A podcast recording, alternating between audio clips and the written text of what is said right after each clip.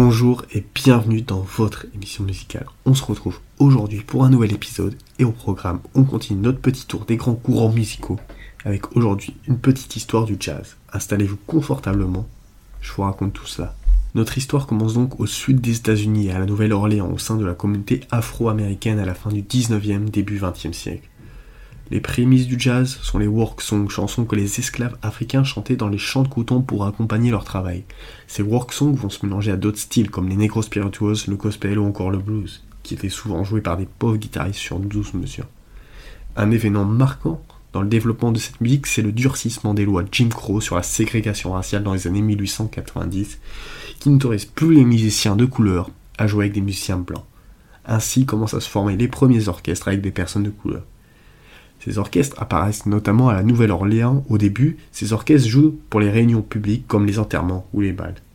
Ces orchestres sont composés principalement de cuivre ainsi que de percussions et banjo.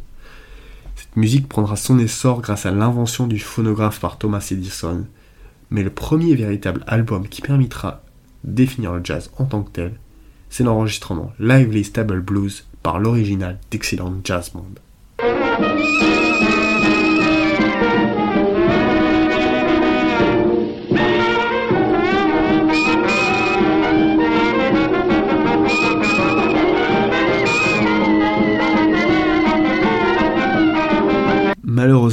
1917, suite à l'entrée en guerre des États-Unis, le quartier de Storyville à la Nouvelle-Orléans est fermé, quartier où prospère le jazz. Cette fermeture du quartier, en réaction aux nouvelles lois contre la prostitution, emmènera les musiciens de jazz de la Nouvelle-Orléans à se déplacer plus au nord vers Chicago et New York.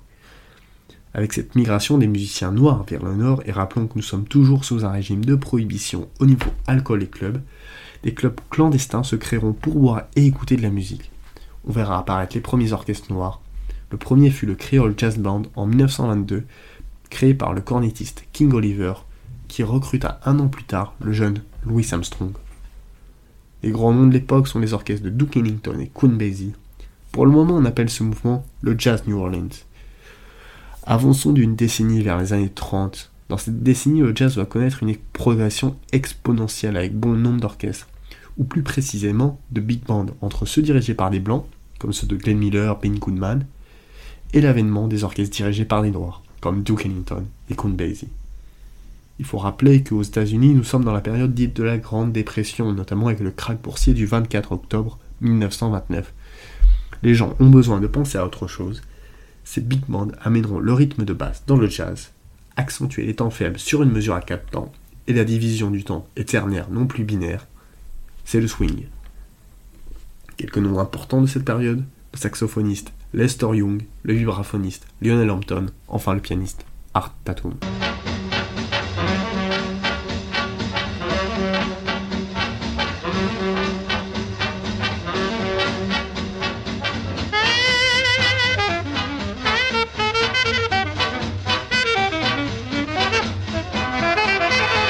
Durant cette même période, on verra un autre style apparaître en France avec le jazz manouche lancé par le guitariste Django Reinhardt et le violoniste Stéphane Grappelli.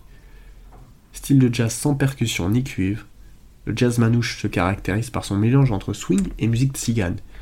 Mais ici, le jazz manouche se caractérise aussi par le jeu particulier de la guitare qui joue les accords et qui accentue le 2 et le 4 temps, comme dans le swing ou dans certains passages des opéras de Verdi. La véritable révolution arrivera la décennie suivante avec l'avènement du bebop. Les grands orchestres sont remplacés par des plus petits où les jeunes voulaient s'affranchir en créant un nouveau style, un style plus libre. Cela se caractérise par des tempos plus rapides, des harmonies plus complexes et une technique instrumentale approfondie. Mais comme je l'ai dit, le maître mot de ce style, c'est liberté, donc place à l'improvisation au milieu du morceau. Les grands noms à retenir sont Charlie Parker, Dizzy Gillespie et Thelonious Monk.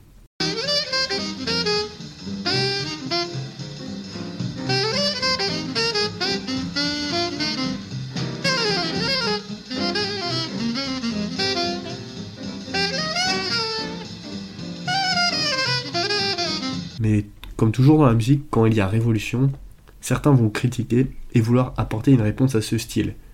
C'est le cas notamment de Miles Davis, qui ne comprenait pas trop le bebop. Et en réponse, il enregistre en 1950 un album, Birth of the Cool.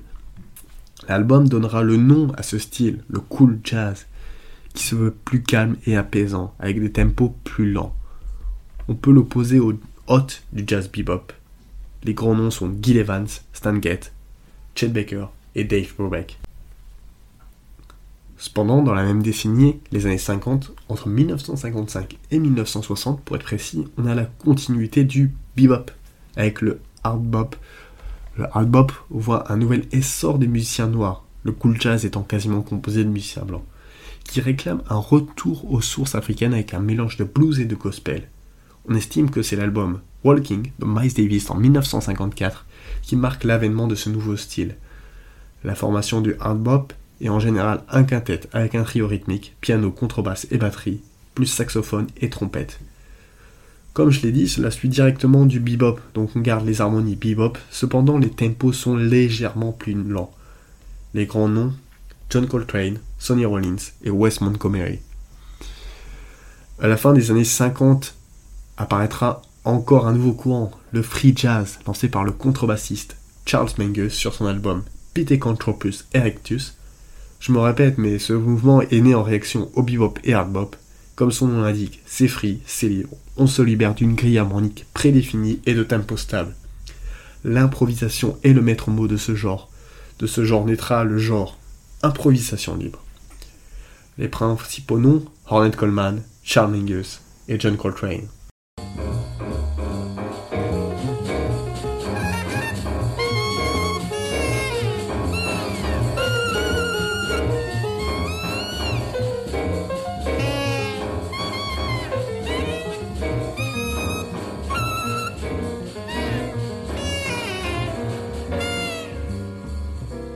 Les années 1960 seront marquées par le jazz modal qui est inauguré encore une fois par Miles Davis avec son album Kind of Blue qui figure parmi les 500 plus grands albums de tous les temps par le magazine Rolling Stone et qui est aussi l'album le plus vendu de toute l'histoire du jazz avec 4 millions d'unités.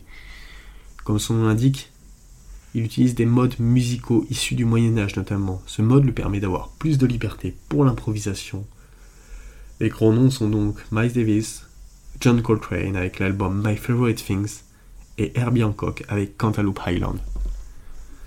Enfin, le dernier grand style, c'est le jazz fusion ou jazz rock qui apparaît dans les années 1970 et qui sera lancé, encore une fois, par Miles Davis avec son album Peaches Brew. Ce style caractérise par le mélange entre le jazz et des musiques électroniques comme le rock. Les principaux noms à retenir Chick Corea, Herbie Hancock ou encore Frank Zappa.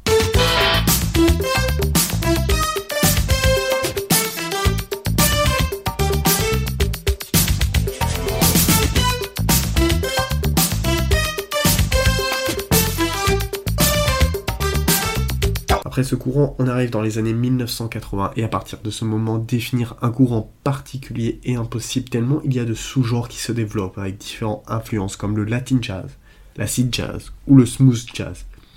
Mais s'il fallait citer quelques noms, évidemment, Winston Marsalis, que j'ai eu le privilège de voir en concert, Brad Meldo ou encore Avishai Cohen Trio. Voilà, c'était tout pour cet épisode sur le jazz.